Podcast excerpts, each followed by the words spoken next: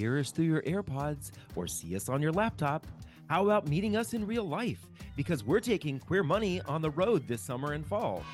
Visit queermoneypodcast.com/tour or the link in your podcast player to find out when we'll be in your neighborhood. This week on Queer Money, we get the pleasure of bringing you the stories of DJ Doran, a man who, along with his husband, Joe, have gone from rags to riches, to rags, to riches, and are on round 4 with a foray into media.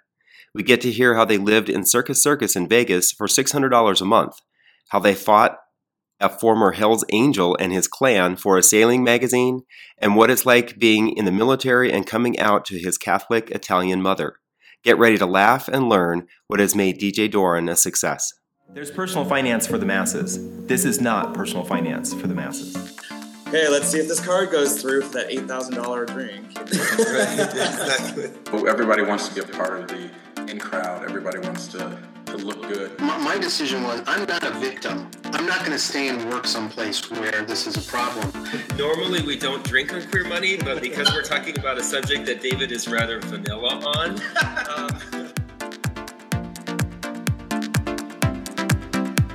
Grab a glass of wine, because you're listening to Queer Money with the Debt Free Guys. This is the only show helping our community do more and be more by talking about money from the queer perspective.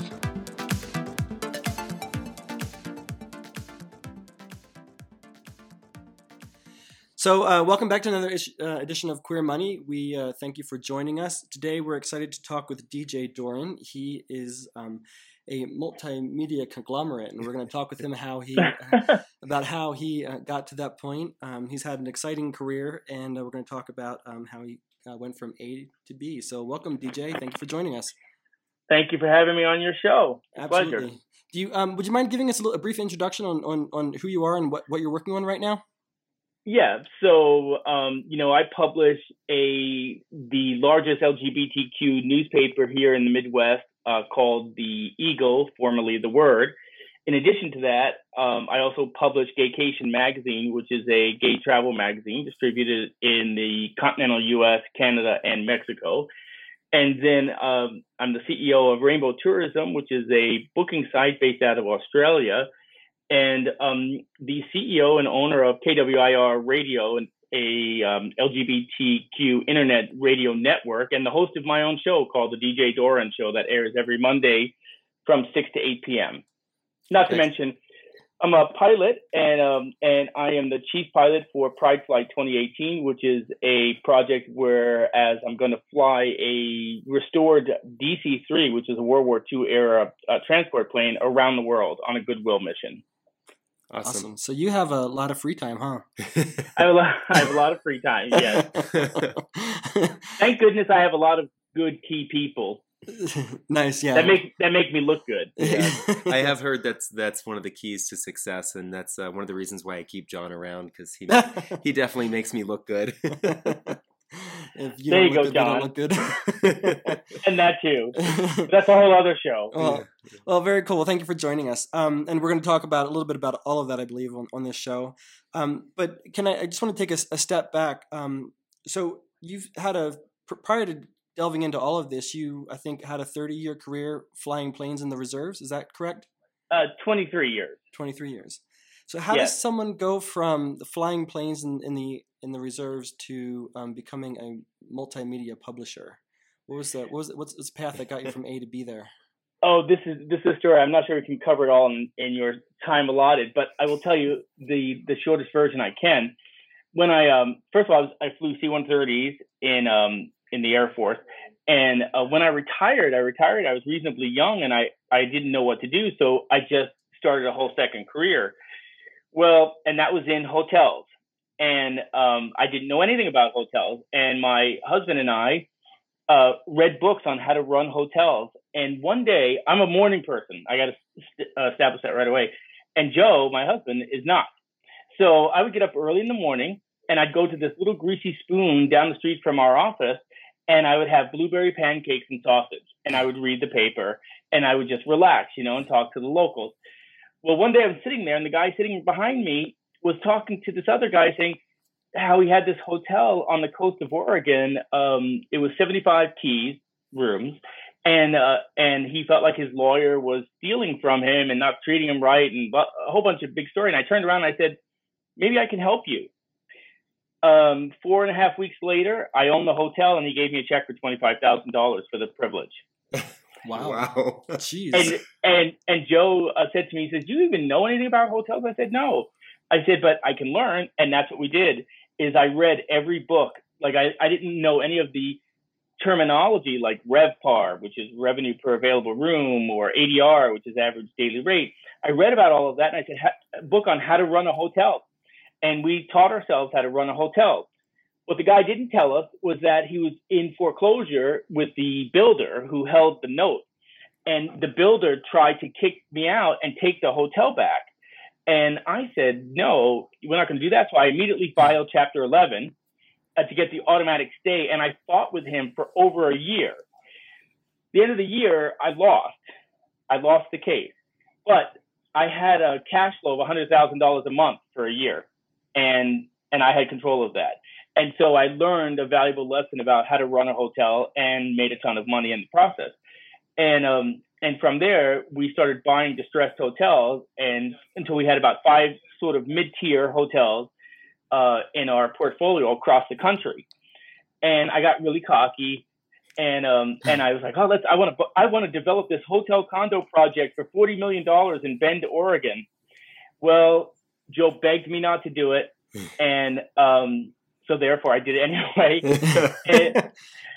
And I put up a lot of our money, $500,000 that we had saved up for the escrow and for the soft cost, which would be the development cost, like creating a white paper for environmental impact and blah, blah, blah, all that boring stuff. Long story short, I couldn't make the deal run. I lost all of our money. We lost our house, lost everything, except for I had about $6,000 left. And so I bought a coffee shop, and I learned to become a barista, and I did that. And you cannot make this stuff up, I swear. I did this, and we were like, we're going to lose our house. You know, we live in a very big house. We're going to lose our house. And I tried to put off the foreclosure for as long as possible. We weren't able to do that. But with a laptop on the counter while I was making lattes and mochas, which, by the way, I make pretty good. And if the economy ever crashed, I know I have a career as a barista. You have a plan B? I bought a $4 million hotel in San Antonio, and I did it by having the broker use his 6% commission on the purchase price as my down payment, and had the owner carry back the rest of it. And so I took over the hotel. It was in San Antonio, Texas. We sold the coffee shop for $15,000. We lost our house. We went to San Antonio, and we lived in the hotel, and we ran the hotel for about a year until I was completely underfunded. But we made a good amount of money, and I couldn't meet the balloon payment that we had negotiated. And so I just walked away.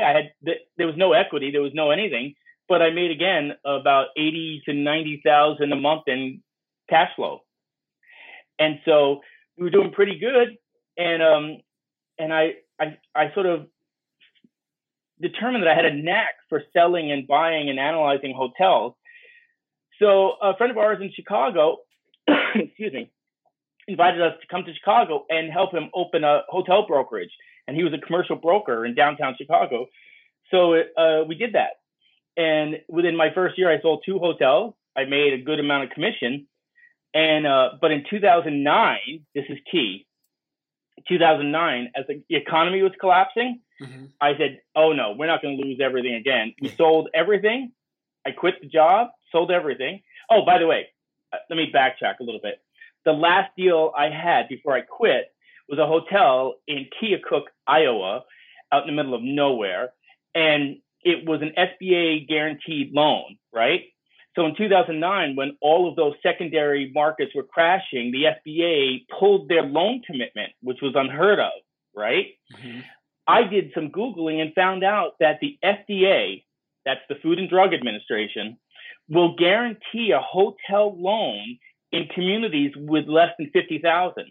And Marshfield, Wisconsin, which where the hotel was less than 50,000. And on top of that, the borrower only had to have tangible net equity of 10%, whereas the SBA required 20%. So now I restructured the deal a week before Christmas Eve, where the buyer only had to put 10% down, and that the seller could now carry back a secondary note for 10% behind the first position on the bank. I closed the deal on Christmas Eve during a blizzard, and I had this poor girl in Marshfield driving around in a blizzard with chains on her car, petrified for her life, hand carrying the documents to be signed, notarized, and entered in. And that deal was done. And I realized then, I'm done. I don't want to do this. Right. Interesting. After Christmas. Go ahead. I have 1,000 questions. Yeah, it just sounds to me that based on what you were saying, you have... you obviously have a drive to keep on going. I think that most people would have given up after the first or second try. You've had multiple tries and you just keep on going. Well, you know, guys, the secret of any success, and I know it sounds cliche, but you just have to believe in yourself and you have to keep trying. But I'm going to tell you this, that deal taught me a lesson about, you know, you can get things done if you just think on your feet and you're creative. After that Christmas, I walked up to Joe 2 weeks after we went back to work. We worked in the same office. He did commercial real estate for Dollar General, and I did hotels. And I said, Joe, I'm done. We just went through this horrific ordeal in Bend, and now with this whole thing with this hotel. And I said, I want a break. And I saw this thing about these people that sail around the world. And so I swear to God, this is how it happened. I walked up to his desk and I said, I want to sell everything and buy a sailboat. But you didn't know how to sell a boat though, right? No, I never even owned a boat. And his first comment to me was, do you even know how to sail? And I said, no, but how hard can it be? Within a month, we sold everything. We sold our penthouse apartment on Lakeshore Drive in Waveland in Chicago. So we had 20 apartment sales, you know, where people came in and just bought all your junk. We sold everything. And I rented a van, and Joe and me and our 175 pound bull mastiff Fang, we drove from Chicago to San Francisco to pick up our boat. And once I signed the contract for the boat, we went on a family vacation, and we're in to Hawaii with Joe's family. And we're sitting at a table at dinner, and we printed out pictures of the boat, and we gave it to everyone, and we said, we bought a boat, and we're going to live on it, and we're going to sail around the world. There was dead silence. Right. It was hysterical. And Joe's mom said, you don't even like the water. And but after vacation, we went and picked up our boat, and we lived on it for 3.5 years, and we taught ourselves how to sail. We never sailed around the world, but we made it to Mexico, and we did some other stuff, and was great. However, I got bored, and I had the opportunity to buy a publishing company, and this is where it all started. And so I'm going to take a break here, so if you want to ask some questions, this would be the perfect time. Well, absolutely. And to breathe. The first thought that I have is that a lot of people say that some people are lucky and some people aren't. So I want to know, bullshit. when you were sitting in that coffee shop and you were hearing that man talk about his hotel, what made you think that this was an opportunity for you? Well, first of all, it's a great question, and I'm going to tell you the reason why I said BS. Sorry, I swore a little, but I'm from New York, so okay, I have to remember that. Okay, luck. So many people have said, "Oh, you're lucky this or you're lucky that," and I really get irritated. Luck has nothing to do with it. I work 7 days a week. 10 to 14 hours a day, you know, I bust my butt, and so does Joe. We busted our butt to make that work. Neither one of us come from rich families, or we have, you know, rich contacts at Harvard or anything. We had to bust our butt, and we had to figure out how to dogleg our way into every deal, and then try and hopefully hold on to it. And so the lesson that I learned from my parents is, you know, you keep at it. And if you can't figure out how to go through the wall, figure out how to go over it or under it or around it. But it can be done. And the other lesson that I think is paramount is you have no idea what the other person's circumstances are. So you cannot be afraid to ask for what you want. And so many deals that I've gotten, I've been successful at because I dared to ask. And some people, they're defeated in their mind before they even begin. They fight this. They wage this battle of, oh, they'll never go for that, or they'll not do this, and so therefore they don't even ever do anything. Right. And I sat behind this guy. I had no idea whether or not I could do a deal. I had no idea about hotels. I had no idea of anything.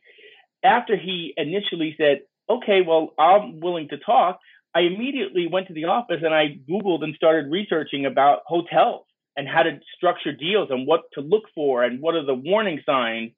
And I taught myself. Yeah. Yeah. It's interesting. Just listening to your story and your explanation here reminds me of two things. One, it reminds me of, and I used this quote earlier today, Lisa Nichols has a story that she tells. She's a transformational speaker, and she says that quitters never win, winners never quit. And that's really, it sounds like that's what has happened throughout your life, is you said, I'm never going to give up. And then I think that the other thing is that we had a podcast with Chad Nash, and he said that statistics say that 1 in 10 businesses is successful. So most people try once and then they fail. Well, what they don't tell you is that if you try 10 businesses, you're going to find one that's successful. And it sounds like you have kept on moving along, trying to find that one or multiple now that are going to be successful, and that's the path that you're bound and determined to be on, is that path to success. Well, you know, guys, I even as far back when I was a kid, I was a sickly kid, and I had a pinhole in my eardrum, and everyone told me, you'll never be a pilot. And, you know, they want to project their fears of failure or their fears in general onto you. Well, my dad said, you know, if you want to be a pilot, then you go be a pilot. You know, you make it happen for yourself. So you know what I did? I studied how they administer hearing tests. And I learned to anticipate those sounds, you know, that you hear. Mm-hmm. And I would anticipate them. And the minute I thought, even if I didn't hear it, I thought that, okay, from a pattern standpoint, that I should be hearing a sound any second, I'd press that button. So you lied. And I lied, and I passed. And so the thing is that's what I'm saying, is if you want to achieve something, you can find a way to do it. You do a little bit of homework on your things. But I've always believed in education. I've always believed that as long as someone has the power and the ability to read and understand and apply what they've read to their life circumstances, you can do anything that you want, and within reason. I'm not sure about nuclear physics or things like that, but in general. And so I've never been hungry, you know, like I've never felt like I couldn't fend for myself over the years, although I've had some. You know, we've been dead broke. I mean, Top Ramen broke. And I just think that I think that it's a matter of fighting the urge of other people's fear that they want to project onto you about failure or potential failure or risk. You know, I don't want to do that. You need to get, you know, how many times I heard you need to get a job, you know, you just get a regular job and a regular paycheck. But I'm 56 years old. I've never done that ever, you know, and I've always done my own thing and made it work. And sometimes it worked really well and others not so well. Well, and I'm thinking you could probably have 6.5 billion people sitting in that same coffee shop and complain saying they've never been presented an opportunity. And here you are, happened over here, somebody talking about hotels, and you think, I'm going to see if I can make something of this. And I don't think a lot of people would have sat in that same room and said, I've never been presented an opportunity. So we'd never even have gone to that. Right. Place. Right. But it's, you know, they often say, times you hear the saying, luck is when preparedness meets opportunity. Well, that's exactly right. I think it's when preparedness meets opportunity and the action is taken.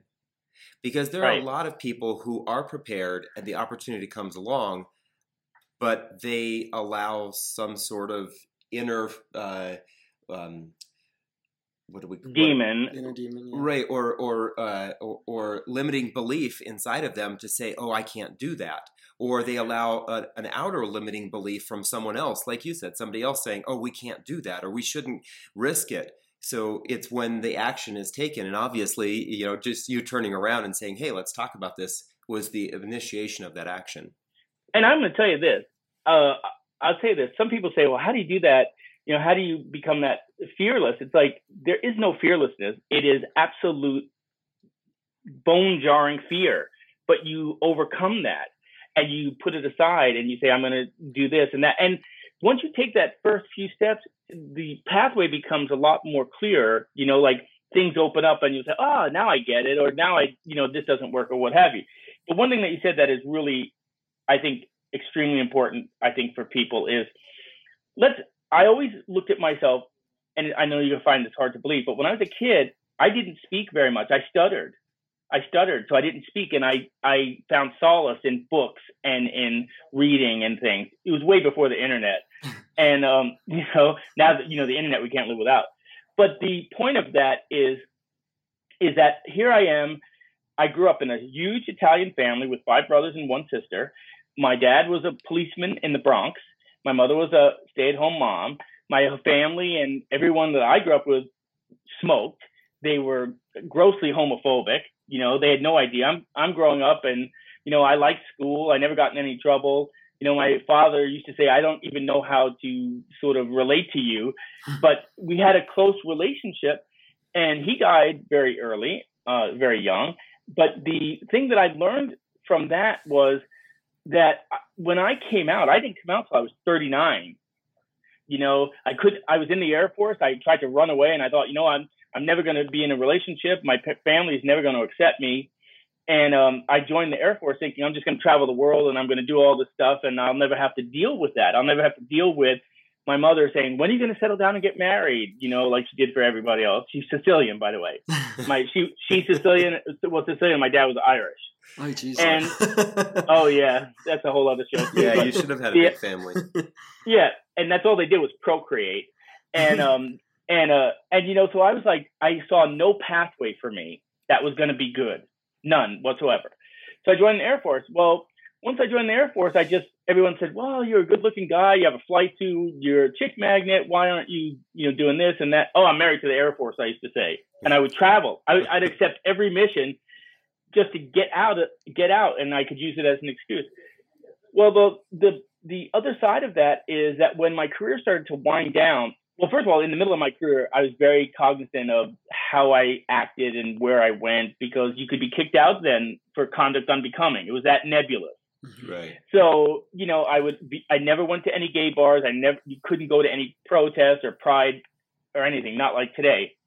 And so I was extremely closeted. Well, as I got into my career, I thought, how am I going to make it 20 years? Well, I did. I made it to 20 years. And you know, I just was very fortunate that nobody outed me, because somebody could have just said, hey, I saw Captain Doran at this gay club, and that's all it would take for me to get brought up and discharged dishonorably, by the way, doesn't matter. Right. And so when my career was winding down, I realized I couldn't live that double life anymore. I couldn't. My family, you know, was very close. We all do a lot of things, and I knew I had to say it. And I'll never forget that coming out period where I was a decorated a military pilot, very successful in a lot of things and with a lot of accolades. And I'm thinking, I'm going to go tell my mom that I'm gay, and she's going to completely disown me. And my brothers and my sister are not going to want to hang out with me. I have 21 nieces and nephews. I'm going to lose all of that. But I had no choice. And so when I did, and my mother said, oh, that, well, you know, we've known that for years. We were just waiting for you to tell us. It was a huge relief. And then she gave me the best advice of my life. And I'm going to tell you this, and I think this is advice for any person that's listening, is when I came out, I said, I don't really know how to be gay. I don't know how to do it. I don't know how I'm going to now integrate this into my life, you know? And she said, well, I don't really know anything about that. And I can't really tell you that I understand being gay and whatever, that's your thing, but I love you. You're my son and I don't care. But I will tell you this. If you concentrate on being a good human being, first and foremost, then everything you do everything you are, everything you're involved in will be filtered through that, and you'll be okay. Wow. And that's awesome. And that's what helped me to transition from being closeted to being complete, to being out. And it was, once I had the support of my family, I really didn't care what anybody else thought, quite frankly. Right. Right. Right. I was going to say, I love the juxtaposition of, for all intents and purposes, a war hero being afraid to tell his mom, you know, that he's gay. Oh. Guys, you have no idea. I was soaking wet. Now, I knew my mom loved me, and there was no question. I mean, she was 4'11" and 3/4", and, you know, you go to her house, and she's like, oh, first thing when I walked in, she said, "Are you all right? Are you in trouble?" That's the first thing she said to me. I said, "No, I'm fine. I'm not in trouble." She goes, "Are you eating?" I said, "Yes, I'm eating, like I always eat." You know, and I got to tell you a funny story about that before I go into the rest of this. Is when I was in the Air Force as a younger airman. And I'd come home, and my mom would always put like a bag, and she'd put like spaghetti sauce and bread and food in it and canned goods and things. And I said, "Mom, I have food in my house. I don't need food." Well, she go, "Oh, just take it." And she would always say, "Just take it, just in case." Like, I don't know, there was going to be a zombie apocalypse on my way back to my house or something. You know, at least, thank God, I had sauce and some Italian bread, just in case. So, but when I went back to my base, and one time, and one of my friends there, you know, was telling me, "Wow, you know, my parents, I don't even hear from them. They don't do anything like that." It clicked for the first time, and I realized how fortunate I really was to have that. And I never, ever complained. I would take the bag, I'd put it in the car, and I'd bring it to the house, and I'd put the stuff in the cabinet, and that's how I knew that my mom loved me. Mm-hmm, right. That's how she demonstrated it, but I never complained about it. And now that she's gone, you know, I miss that sort of stuff. She never forgot a birthday. Hell, she used to send me happy Groundhog Day cards in the mail, wherever I was. Nice. And so it, I'll never forget, or I don't think I could ever. I think how she helped me transition from that, from being closeted to coming out, is something that saved my life. And I'm telling you, I sweat 30 pounds of sweat on the way from Stamford, Connecticut to her house in upstate New York. When I was telling her, and I did practice it. I got there, and she was all panicky, like I was in trouble or something. And then it was such an anticlimactic right. coming out that it just was like, oh, I just wasted 10 years. You know, I could have had it so easy, and just think of, you know, I could have had boyfriends and all of that, but I didn't do any of that. And I know she knew, but it's just, when you're closeted, you just don't think like anybody else. Right. Yeah. Now I want to tell you that story that, so after all of this, I got out of the Air Force, and I lost all my money with this hotel thing and everything. We bought the sailboat, and we're on the sailboat, and living the good life. I mean, we hardly wore long pants. You know, we lived on the boat in San Francisco and East Bay, and we would motor over to Angel Island or Sausalito and just hang out. I mean, we're living the good life. Nice. A lot of work, but a good life. During that time, this is how I got into publishing. I met a really interesting character called Bob Bitchin. I'm not lying. That's his name. His real name was Robert Lipkin. He was 6'6", 300 pounds, with tattoos from his neck all the way down. An ex-biker, Hell's Angel. He was a bodyguard for Evil Knievel and blah, blah, blah, wow. blah. He had a magazine, a sailing magazine. He was a horrible, horrible business person, but a great creative person. So I am talking to him, and he's like, "You should buy my company." And Joe is like, "DJ, absolutely not. I do not want you. No, absolutely not." Therefore, you bought it. I did it anyway. Yeah. So he was a straight guy, right? Straight.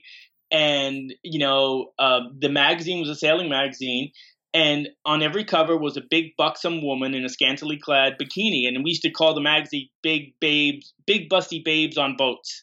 That was what we called it. So Joe begged me not to buy the company. And I said, you know, we're living the good life on a sailboat. We've had, you know, we're enjoying ourselves. I therefore did it anyway.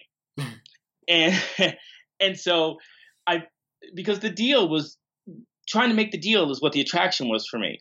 So I made the deal and it was great. And we were turning the company around. We were doing a really good job.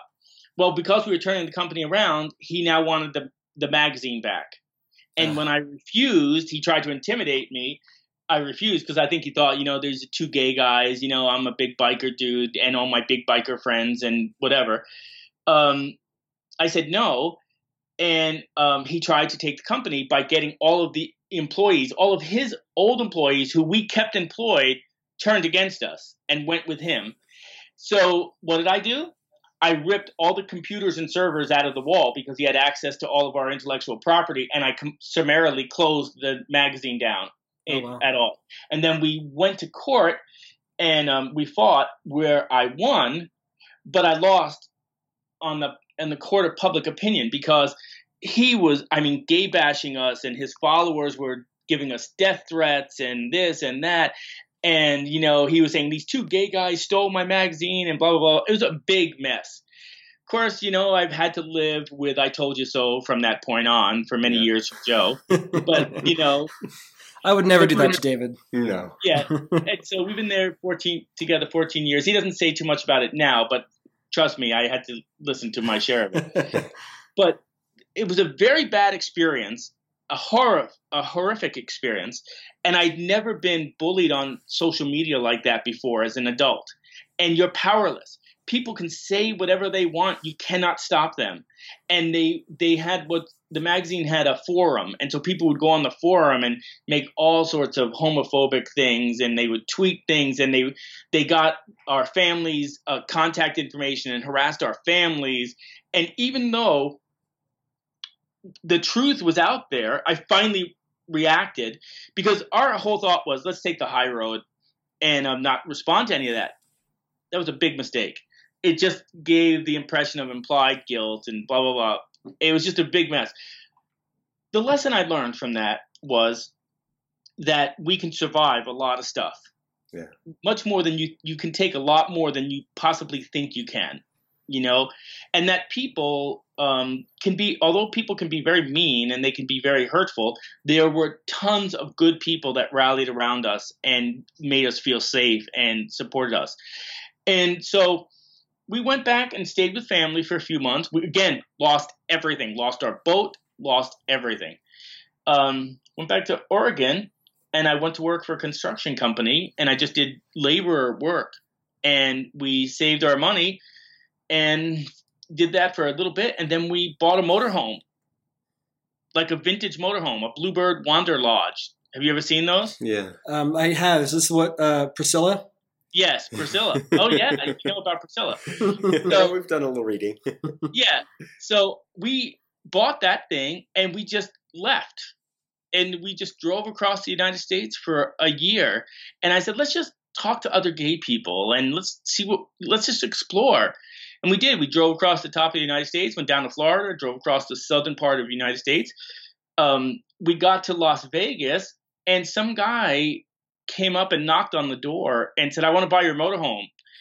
And I said, okay, I'll only accept cash. And he goes, how much you want for it? And I told him. We paid $9,000 for it. I told him $15,000. A week later, he showed up with $15,000 in cash. We sold the motorhome. And we moved into Circus Circus. Get out.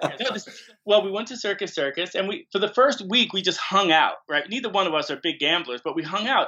But what we found out is that if we stayed in the hotel from Monday through Friday and checked out on Friday, we could stay there for $19 a day. Then we would go out to the outer area and stay there for the weekend, and then we would check back in on Monday and stay for $19 a day. Well, every time we checked in, we got the whole coupon book with the buy one, get one free meals and the slot play and all of that. So we ended up staying at Circus Circus for a month. And for $600 is what we paid. Wow. And we have to deal with the screaming kids on the weekends, you know, and all of that. But on the weekends, we would check out and we'd see all these families come in with their little kids and we're like, all right, we're out of here. Right. Well, during the week, not a soul. It was awesome. Well, while we were staying at Circus Circus, I said, you know, I'm not going to buy anybody else's company. I'm tired of buying other people's problems. I said, let's just launch our own. 6 weeks from the date, we moved into the hotel. We were there for the 1 month. 6 weeks from the date that we moved into the hotel, we came up with the concept, created Gaycation Magazine, launched it, and got it a national distribution deal with through a distributor, and launched our first issue just in time for Pride. And that magazine is now over 2 years old. And so we did that, and we would create that magazine from our laptops in various hotels, or even from our car, where we'd go into and we'd park in Home Depot's parking lot, and then we would use their Wi-Fi, and then do the heavy lifting for the we use what's called InDesign to lay out the magazine, and so from that we eventually ended up said let's go back to New York. I hadn't seen my family in a while. We went and we got a small log cabin on 57 acres, and it was great. You know, I became a what do you call those gay people now? The gay guys that look like logging guys, lumberjacks. Oh, lumberjack. Sexuals. Yeah, lumbersexuals. You had your tight Levi's on and your no, we didn't even have that. Flannel shirts. You know, I'd walk out in my sweats and my work boots, and I would chop wood or do whatever. And Joe's like, "Okay, this is not going to last very long." But we stayed there for a year, and one winter was awesome, and we had tons of snow. And during that time, Joe says, okay, I don't even want to tell you this, but there's a newspaper for sale in Indianapolis. Wow, I'm surprised he said that. Yeah, he was like, he told me, he goes, I don't even want to tell you. So he goes, you might want to, you can call maybe, because I told him I wanted to be in news. Like I wanted a legitimate newspaper. Called up the guy that owned it, he was a creeper, still is a creeper, and he would talk about having a throuple, which I never even heard that term in my life until I met with him with young boys. And I said, you know, I don't really care about any of that, but I want to buy the newspaper. He wanted $250,000. I looked at the financials. I said, here's the deal. I'm going to offer you $30,000. You have 24 hours to decide. And I didn't think he would take it. Well, he did. Wow. So I bought the paper on April 1st, just as RFRA, which is the SB 101 bill here in Indianapolis, which was very homophobic and bigoted and all of that big brouhaha. Mm-hmm. And so we were in Los Angeles at a conference for Gaycation for the IGLTA, and everyone's boycott Indiana, boycott Indianapolis, blah, blah, blah, blah. And I told Joe, I said, we're moving to Indianapolis. I need to go to Indianapolis and turn this paper around. I need to take the lead on it. And that's how I ended up here. And so from that, it just sort of like now we had Gaycation, we had the newspaper. It was a lot of work to turn them around, but we were here for about 2 months.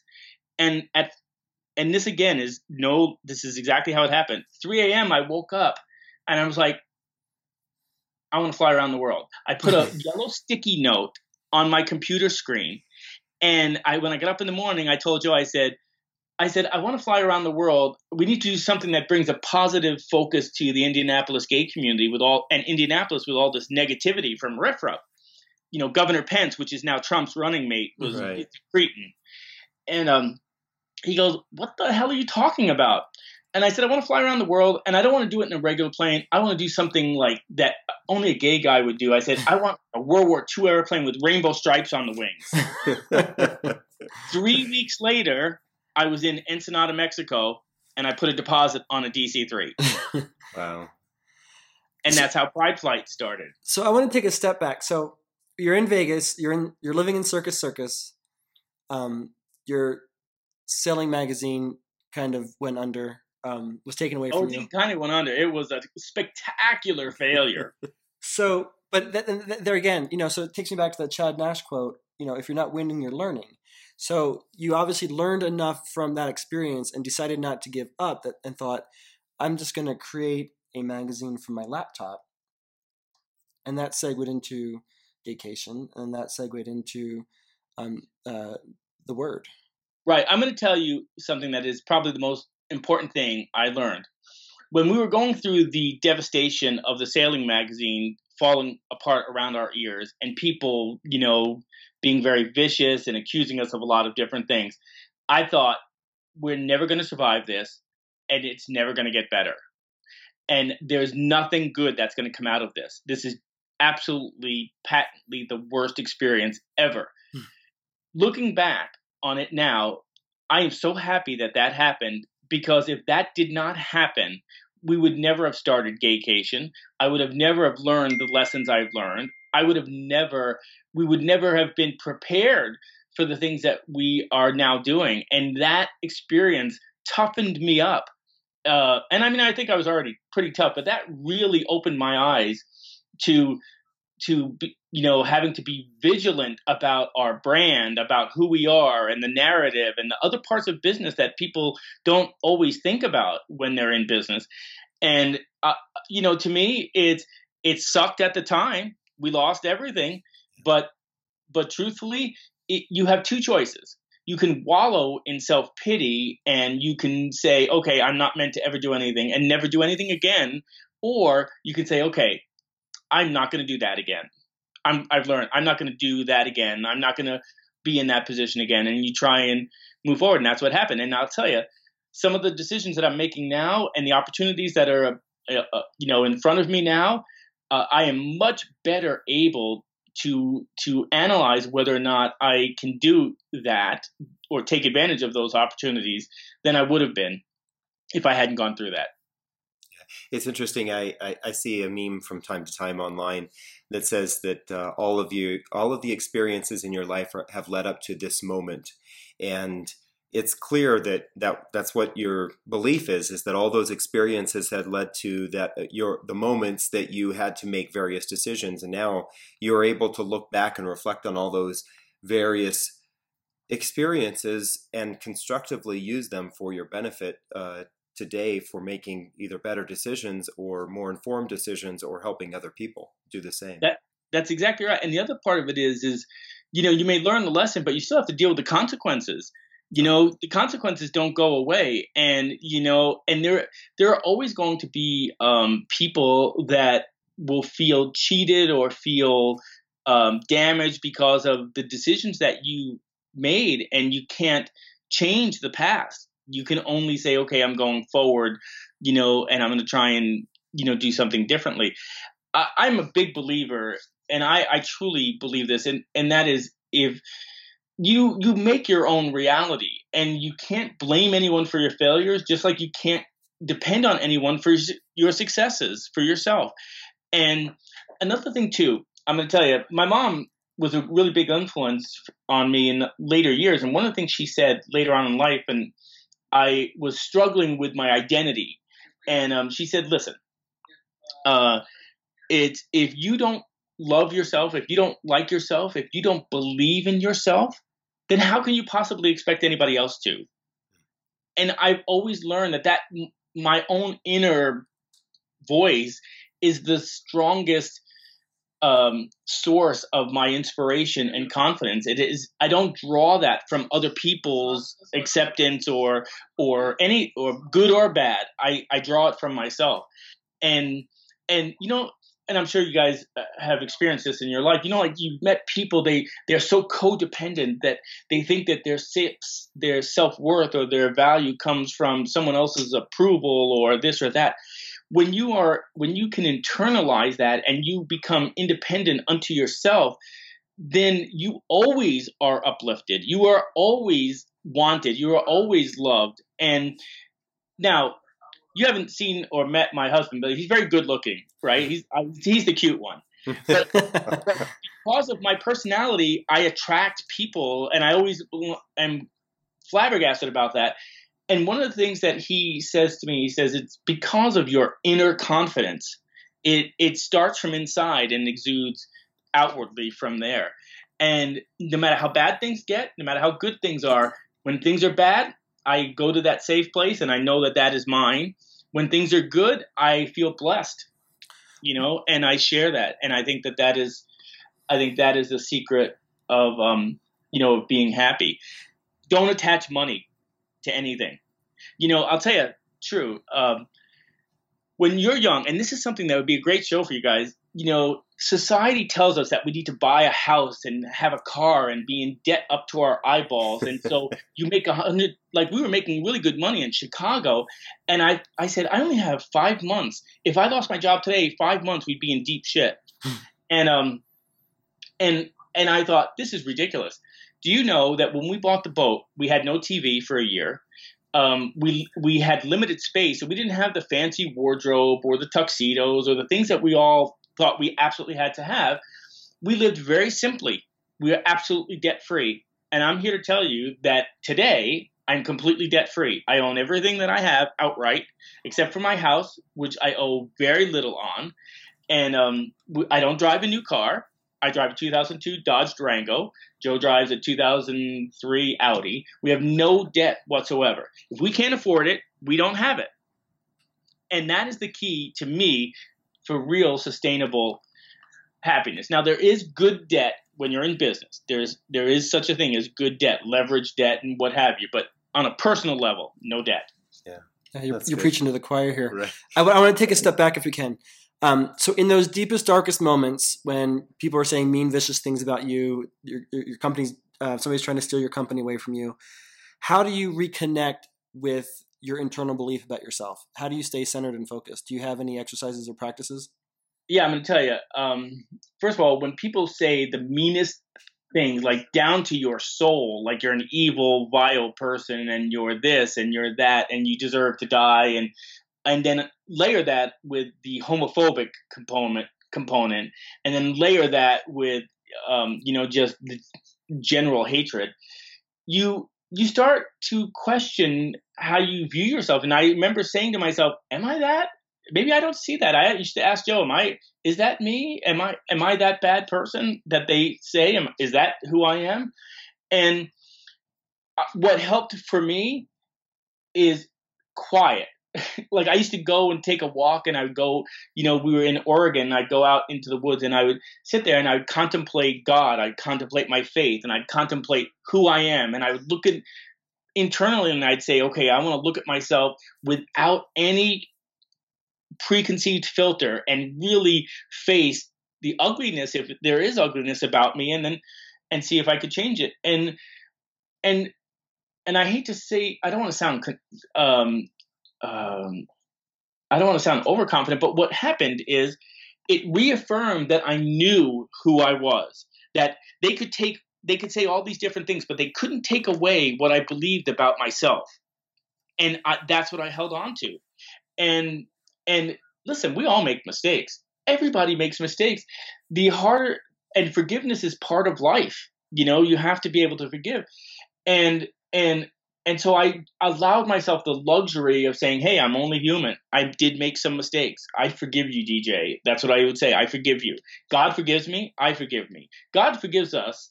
And we oftentimes are worse about forgiving ourselves. And once I forgave myself, I understood that the consequences were still there. I mean, these people still hated me, and all of that. But I found peace in that in some weird way. Now, the secondary thing is I'm a very social person. I had a very large group of friends and acquaintances. It taught me about keeping my inner circle tight, and that inner circle can protect you when things get really bad. And Joe's family and my family, although they understood what we were going through and they were drawn into it to a degree, I remember one of them saying, "We know who you are. We know who you are." And that was, I'm getting goosebumps remembering that because I'm reliving that moment, that feeling of empowerment, that feeling of safety that I felt and that Joe felt then. And that allowed us to recover and regroup. Nice. So you went to a quiet place. Is that a regular practice of yours? Do you do a version of meditation? I'm a very early morning person. So I get up at 5 o'clock every morning. between 5:30, depends how I feel, but no later than 5:30. I get up at 5:30. I like to have coffee. I don't want to hear the phone. I don't read the news, the internet. I don't watch television. I sit out like this morning, and I watched the most spectacular sunrise you can possibly imagine. The sky was fire red and blues and all sorts of cool colors. And I no matter how busy I am, I give myself that time in the morning to it's DJ time. It's reflective time. I don't let anything take that away from me. Nice. And that is absolutely imperative. Yeah. It seems like that is a common practice among individuals who are successful, is that they take that opportunity to be quiet and maybe allow their brain to slow down a bit. And disconnect and rest. Even better work. Yeah. Well, and I love the fact that you were talking about the sunrise. John and I are also early risers, although it has taken us a little bit of effort to do it on a regular basis.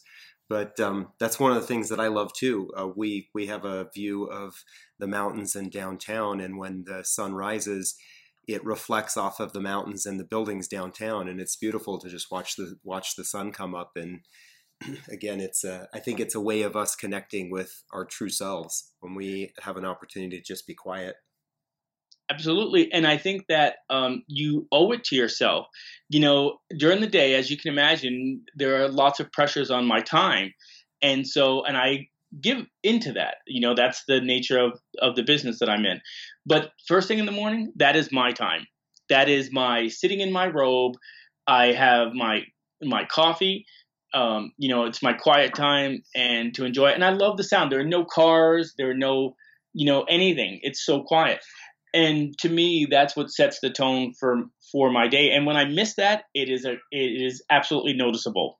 It has a noticeable impact on my day. Completely agree with you there. So I have a question, DJ. It's obvious that you have gone from success to failure and success to failure and success to failure. And this has happened a number of times. That you, I think in the conversation, you told us at least twice, maybe three times, that you were completely broke and had absolutely nothing. Yes. What was the inner conversation in your head that said, this is not permanent? I think that a lot of people, when they go from a high level of success or an emotional high, they crash, at whether that's because of outside influences or financial influences or whatever. They oftentimes spend a lot of time wallowing in a level of despair because they can't immediately see that there is the potential for them to get right back up to where they were at before. Tell us a little bit about those kinds of conversations or what you did to keep yourself in the spirit of, I am going to get it all back. Well, very good question. Here's the long and short of that is when you're on the high, it is intoxicating when people are constantly telling you how great you are and how successful you are and whatever. When you fail, it is absolutely the most loneliest time of your life. People won't return your calls. Friends who you thought were your friends were really not. It's a very lonely road to the bottom. And when Joe and I did this together. So it was never really me by myself during most of this. And we relied on each other. And we had a very strong faith and belief in each other, which was empowering to a degree. But still, you know, your world is crumbling around you. You wake up one day and you see the foreclosure notice on your front door. And you're like, there's no way I can't get out of this. There's no way I can get out of this. And at some point, you just accept that things are going to happen, and you're going to ride that lightning bolt to the to the bottom. And when you get to the bottom, and I was at the bottom, I remember thinking, we have $100. We have $100, and most of that was in quarters. And I was like, the thing that ran through my mind was like, okay, I need $20 for laundry. You know, you don't think in the terms of years. Now you think in terms of days. You know, right. Like, what do I have to do today? And you're like, well, how did this happen? It took me so long to get to the top, and it took me, it seemed like seconds to crash to the bottom. And I think that the one thing that I can say about me is I've always prided myself on my intellect and on my ability to read and understand. So to me, if this didn't work, obviously somebody has written about this and how they handle it, and I would learn from the other people. Now, when the Pine Bridge project failed, and that's one in Bend. And that's what I'm talking about. We had $100. We lived in this big house. We sold all of our furniture. I think we had lawn furniture in the living room. Wow. We were sleeping on air mattresses because we sold all of our furniture to keep going. And when you hit bottom, you're like, okay, I'm going to go get a job. I'm going to just try. And then you think to yourself, who's going to hire a 40-year-old or 45-year-old, overqualified, and I'd be willing to do anything, work at McDonald's. And it's very humbling. What helped me was once I accepted that there was nothing I could do, because you constantly are trying to figure out, how can I stop this? I can figure this out. At the last minute, I can figure this out. Once you finally accept that, okay, there's nothing we can do, then you start planning on, okay, I'm going to hit bottom. How long am I going to stay there? Because there is a wallowing period. There really is. You feel sorry for yourself and you wallow in that. And, people tell you, the I told you so people come out of the woodwork, and I warned you about that, and I did this. And, you have to deal with all that. But after I got through all of that, I'm like, okay, now let's just see what's out there. And that's what I would do. I just was like, look, and I would just cast this wide net, and something would be stuck in it. And I'd say, okay, let's try it. And I'll tell you a funny story. You'll laugh at this. I went to negotiate for a hotel one time. We had $580 in the bank. I'll never forget it. This was after the project died, and we didn't have a car. It got repossessed. And so I took the bus. And I'm not really big on mass transit, but I took the bus in Portland, Oregon, and I had it drop me off 2 blocks away from where my meeting was. And I was in a suit and tie, and I had my briefcase, and I walked into the meeting heel to toe. If you may not know this, but in the military, they teach you to walk heel to toe. Mm-hmm. So it almost looks like a Nazi goose stepping, and sort of in a way, but it's heel to, I walked into the meeting heel to toe with the banker, the broker, and the owner. And I immediately went to the head of the table. I sat at the head of the table and I said, okay, let's get started. And I negotiated that deal, and I got that deal. And I walked back, and I told Joe, I said, I need the bus schedule, because I knew how to get there, but I didn't know how to get home. And I was sort of like, I don't know how to get, I had no money. No, we didn't have any credit cards. All that was canceled. And so, I ended up taking, the bus home, and by the time I got home, because going there, it was, what do you call it? Like a straightaway, mm-hmm. It was fast, but going home, it stopped every 500 feet, it felt like, and it took 2 hours to get home. And I'm in a suit and tie. I get home, and he goes, how'd it go? I said, I don't know. I said, I'll hear from the broker tomorrow. The broker emailed me the next morning. He said, he's accepted your offer. And within a week, we had control of the hotel, and we had no money. But you know what saved us? I recognize that hotels, because I did my homework, they collect money for advanced reservations, and they pay their taxes in arrears. So at the closing, I got a check for $18,000. And that's what I'm talking about. Whereas no matter how much you get at the bottom, if you close your mind to any opportunity, you close those opportunities from reaching you. I would never have known about that. I Googled that hotel.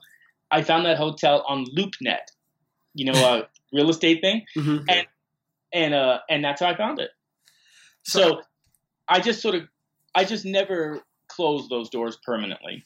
So I have a couple of questions. There's so many questions. We're never going to get to Doran Multimedia at this point. So it sounded to me when you were talking about the lightning bolt back down to earth, that a critical step was you surrendering to your situation. Yes. And, you know, there's that spiritual hymn, you know, I surrender all. How do you find that that's a critical step when any time that somebody goes back down to earth or crashes? Yeah, you have to be realistic. So many people have this fantasy that they're going to, you know, some white knight is going to come in and they're going to get that home run deal, as we used to call it, or what have you. But there does come a point when you've tried everything and the wall is coming up and you're not going to stop it. So now you just prepare yourself to hit the wall. And that's a sobering moment, quite frankly, you know, and I think that I have a very strong faith, you know, segueing off to a different subject for a second. A lot of people that I met and have known over the years, you know, they're so surprised that I'm a Christian, that I've accepted Christ as my Lord and Savior. And because I'm gay, and they think that somehow I'm excluded from that, you know, that I'm excluded from that. But I have a strong faith. And my whole thing was that, okay, this is transitory.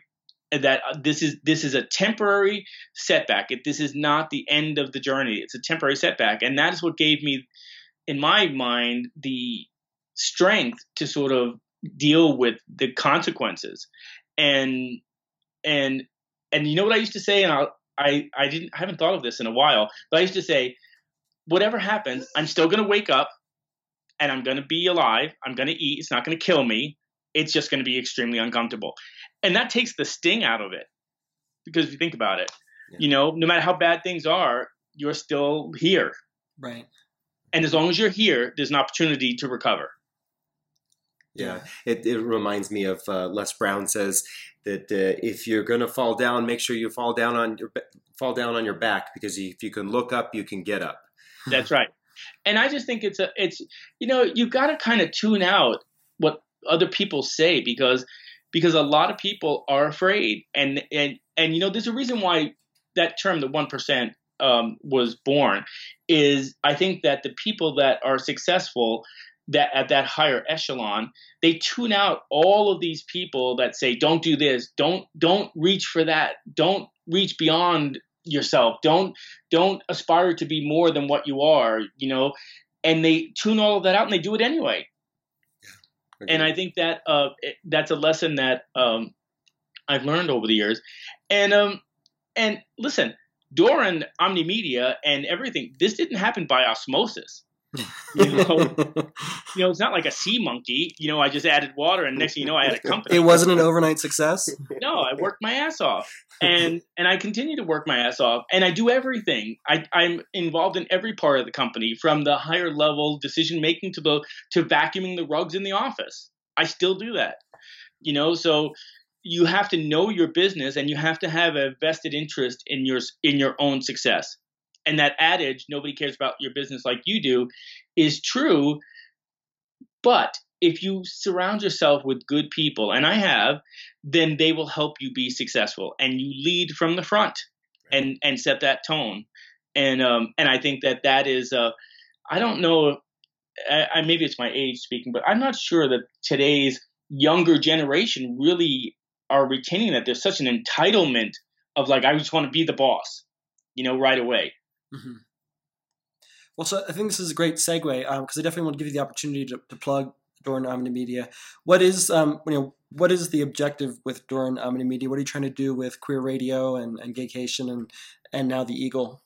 Oh, thank you for asking. Well, a couple of things. First of all, from a business, and this is a two-part thing. There's a personal part and a business part.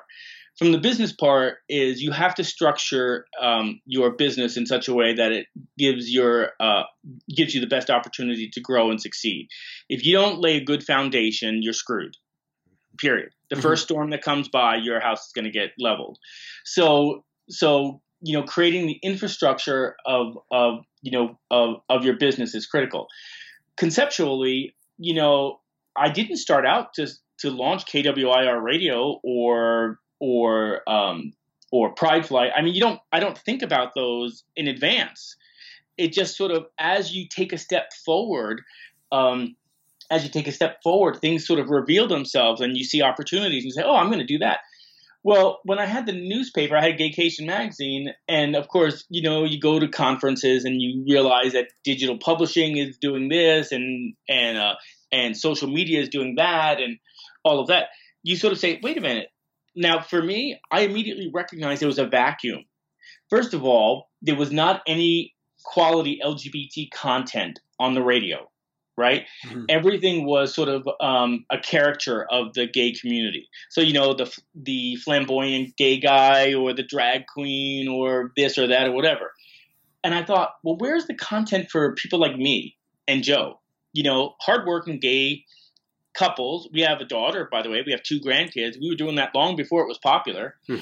And, you know, and so where's content for us? What are we interested in? Well, I'm interested in learning about news and commentary. And, you know, I'm not far left. I'm not far right. I'm more common sense. And the tagline for my radio show is your sane radio obsession. Mm. So I really am trying to bring some of that common sense perspective.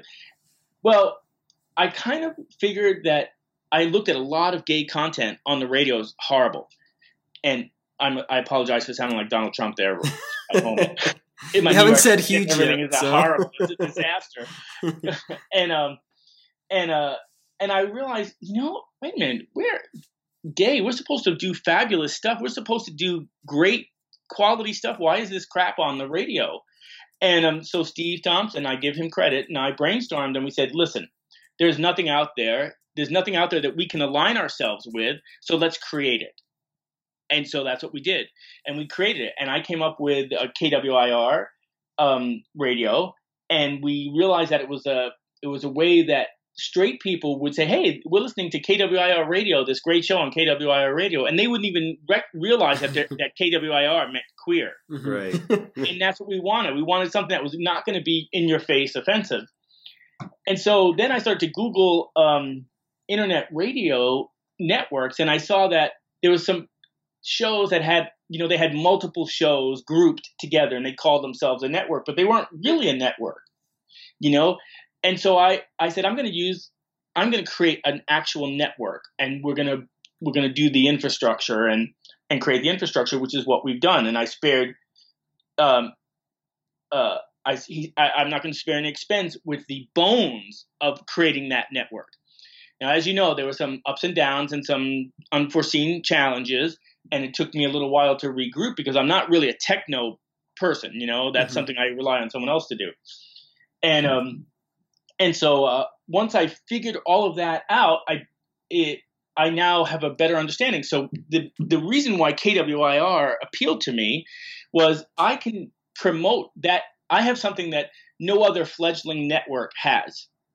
I have multiple media platforms that I can promote that entity on at no cost to my bottom line. So I immediately put full-page ads in my newspaper. There's going to be a full-page ad in the January issue of Gaycation Magazine. I can post it on Rainbow Tourism. I can put it on Pride Flight. I can add it and get co-sponsors, and I can do all these different things, leveraging my already established relationships. You know, to help launch that in a strong way. And that's what I'm doing. And so that's how KWIR was born. And then Gaycation Magazine is the same thing. Is I have a big belief. I don't believe in waiting for market share. I believe you take market share. If you want to be dominant in your market, then you figure out a way under the radar to, while your competition, who is normally bloated and slow moving, you have to become nimble and be able to make decisions quickly. And that's what I did. And so here's a fun fact. Gaycation Magazine went from nothing to within the first year being the second gay travel magazine in the country. Wow. We leapfrogged over everybody else. And people thought we were this big company. They didn't realize it was Joe and me in the backseat of the car putting out the magazine. In a hotel room in Circus Circus. That's right. And so, but that's the nature of today's market. So as all of these things started to develop, I realized, you know, I can't wear so many hats. Like, I can't be the CEO of Rainbow Tourism. I can't be the CEO of Gaycation, or the publisher of Gaycation, the publisher of now The Eagle, and all of these other things. It was too much. You know, for most of the company, it was only two people, Joe and I. Everything else was either 1099 or contracted. So now what I had to do is I had to actually take the expense of hiring a managing editor for Gaycation Magazine. And I'm very generous with how I structured the deal. I gave them ownership in the publication, and same for the newspaper. And they run the day-to-day operations. And so now what I did was I created Doran Omnimedia as my holding company, that is what I run. So I only deal with the editors. I don't deal with the day-to-day production things of putting out the newspaper or putting out Gaycation Magazine. And Rainbow Tourism is all internet-based. I don't do anything. It makes a good amount of money, and I don't do anything. We get commissionable revenue. We get okay, well, I'm not exactly sure of how the technical thing.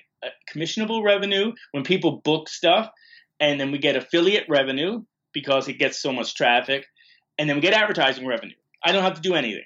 I just every once in a while I transfer money out of the PayPal account. It's awesome. And but for the newspaper, well, Gaycation's a fun magazine. I mean, who doesn't like travel, right? Right. Mm-hmm. The newspaper is a gay newspaper in the middle of Indiana. It is a lightning rod. I've had people tell me I was Satan, that they reported me to the Interpol and the White House and everything else, because they don't, whatever.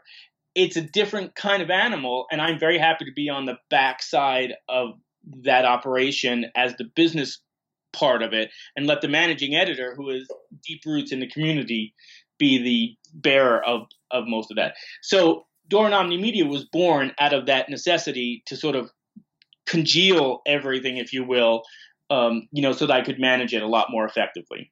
Nice.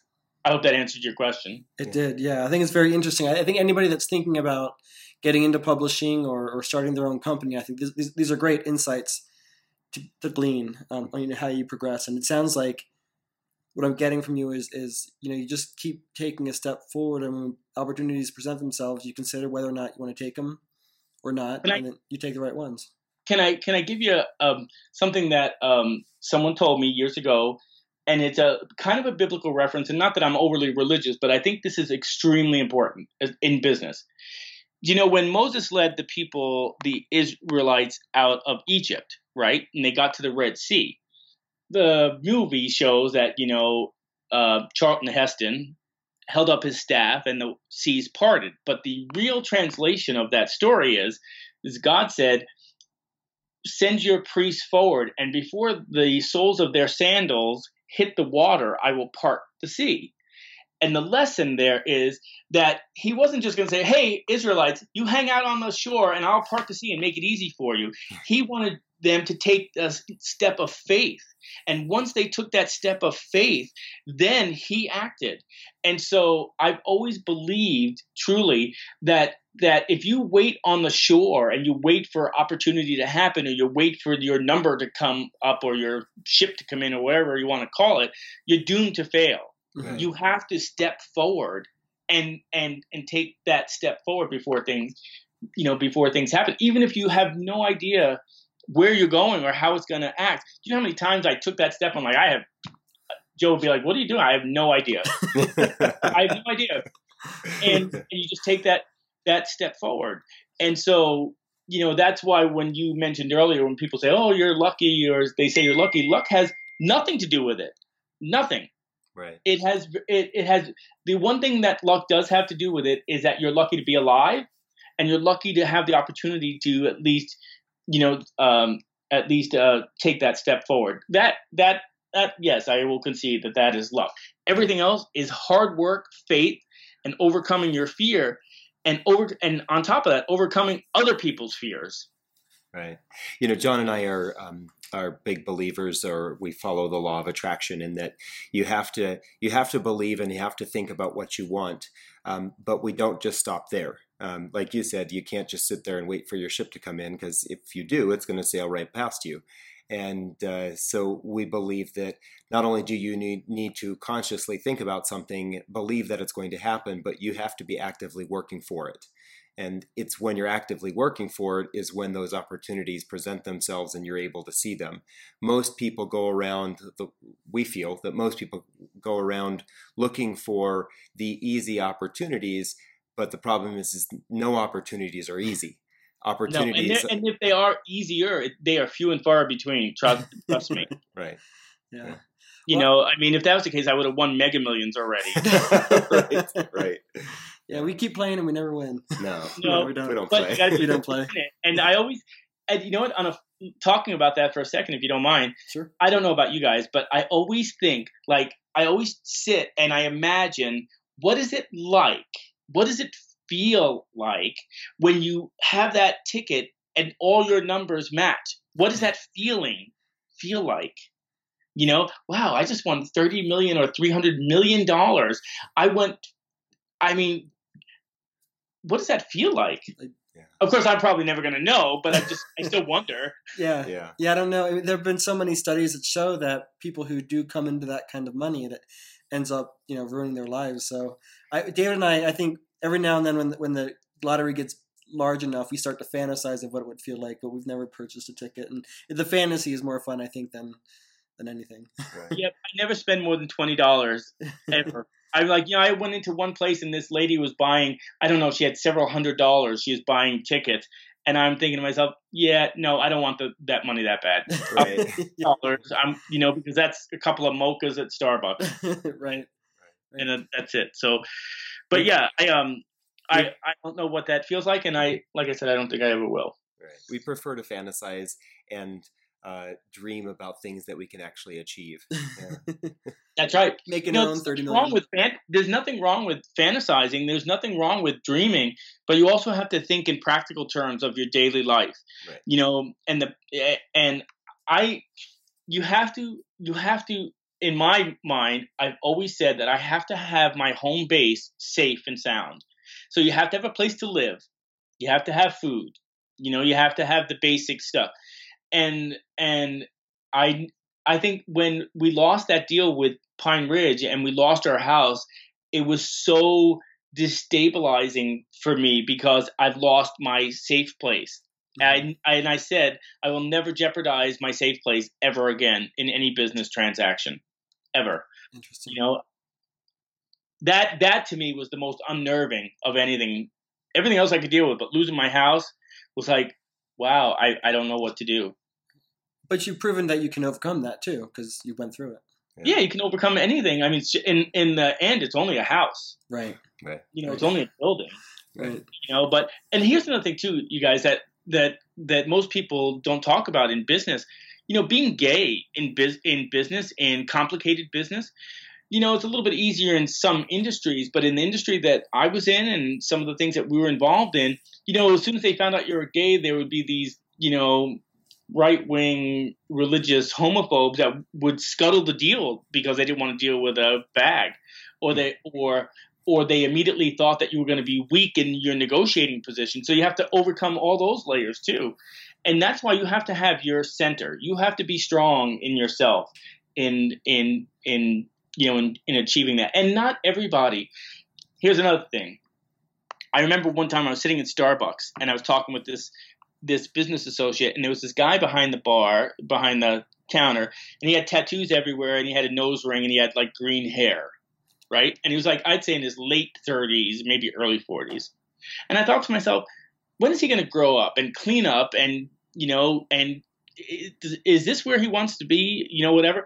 My friend looked over at me and said, DJ, maybe he is happy exactly where he is. And your definition of success does not necessarily have to translate to his definition of success. And it gave me some perspective that just because I can't sit still, or I want to achieve this, or I want to do this, does not mean that somebody that doesn't want to do that is any less successful. There is no right or wrong. You find your own success. You find your own happiness. And if you're lucky enough to have that, I don't care if you're a barista or a CEO of multiple companies, you're going to be happy. Right. Yeah, that's great. We thoroughly believe that success is what you define it, not what the dollar amount says or the home or house that you have or car. Right. And, you know, listen, nobody takes it with them. You know, right. At the end of the day, it's not going with you. So, you know, to me is I don't attach that kind of value to someone based on the house they have or the money they have or what they can do for me. You know, if I go visit your house and God forbid for both of you, but if I go and visit your house, then, you know, I go there to see you. I could care less whether I'm sitting on a milk crate or, you know, a leather couch from Restoration Hardware. Right. Well, maybe we'll have to put you to the test. It might happen. You'll probably like Joe better than me anyway. He's quiet. He's respectful. He's clean. You're a loud New Yorker. And he has a lot of hair. Well, that's awesome. I think this has been a great great discussion. I think there's a lot of information that I think our audience can glean from this. So we want to thank you for giving us your time. I know that you're very busy, and so we appreciate the time that you gave us. You're more than welcome. It was absolutely a pleasure to meet and chat with you guys. Absolutely. And we would definitely love to have you back, maybe leading up to or after you get back from Pride Flight, and so we can hear all about that and share that with our audience as well. Absolutely. Anytime, you know, you just let me know and I'll be here. I have plenty of stories. Believe me, I didn't scratch the surface. Yeah, absolutely. So yeah, we'll definitely have to have you back. So thank you so much. You're very welcome. You guys have a wonderful evening. Thanks. You too. Take care. All right. Take care. Bye-bye. Bye-bye. Thank you so much, DJ, for your entertaining stories and passion to achieve success. So what do you think? Are you ready? What risks aren't you taking to achieve your success? As Jim Rohn says, if you aren't willing to risk the unusual, you will have to settle for the ordinary. There's absolutely nothing ordinary about DJ and his life being so full. So go ahead, take the leap. Thanks again for joining us on Queer Money. Okay, we just serviced you. Now you get to service us by subscribing to this podcast on iTunes and signing up for the Queer Money Lifestyle newsletter at queer.money. Well, I'm not really gay. Would help me if I had a personal chef made all my healthy meals for me. Right. So instead, I'll have a Snickers tonight for dinner. The other end, I like the butts. So. Yeah.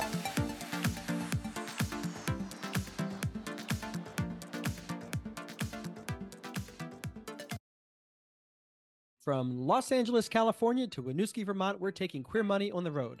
Join us as we gamify personal finance with Queer Money Bingo, or catch our signature Live Fabulously, Not Fabulously Broke talk, and so much more in between. Check out queermoneypodcast.com/tour or the link in your podcast player regularly for date and location updates.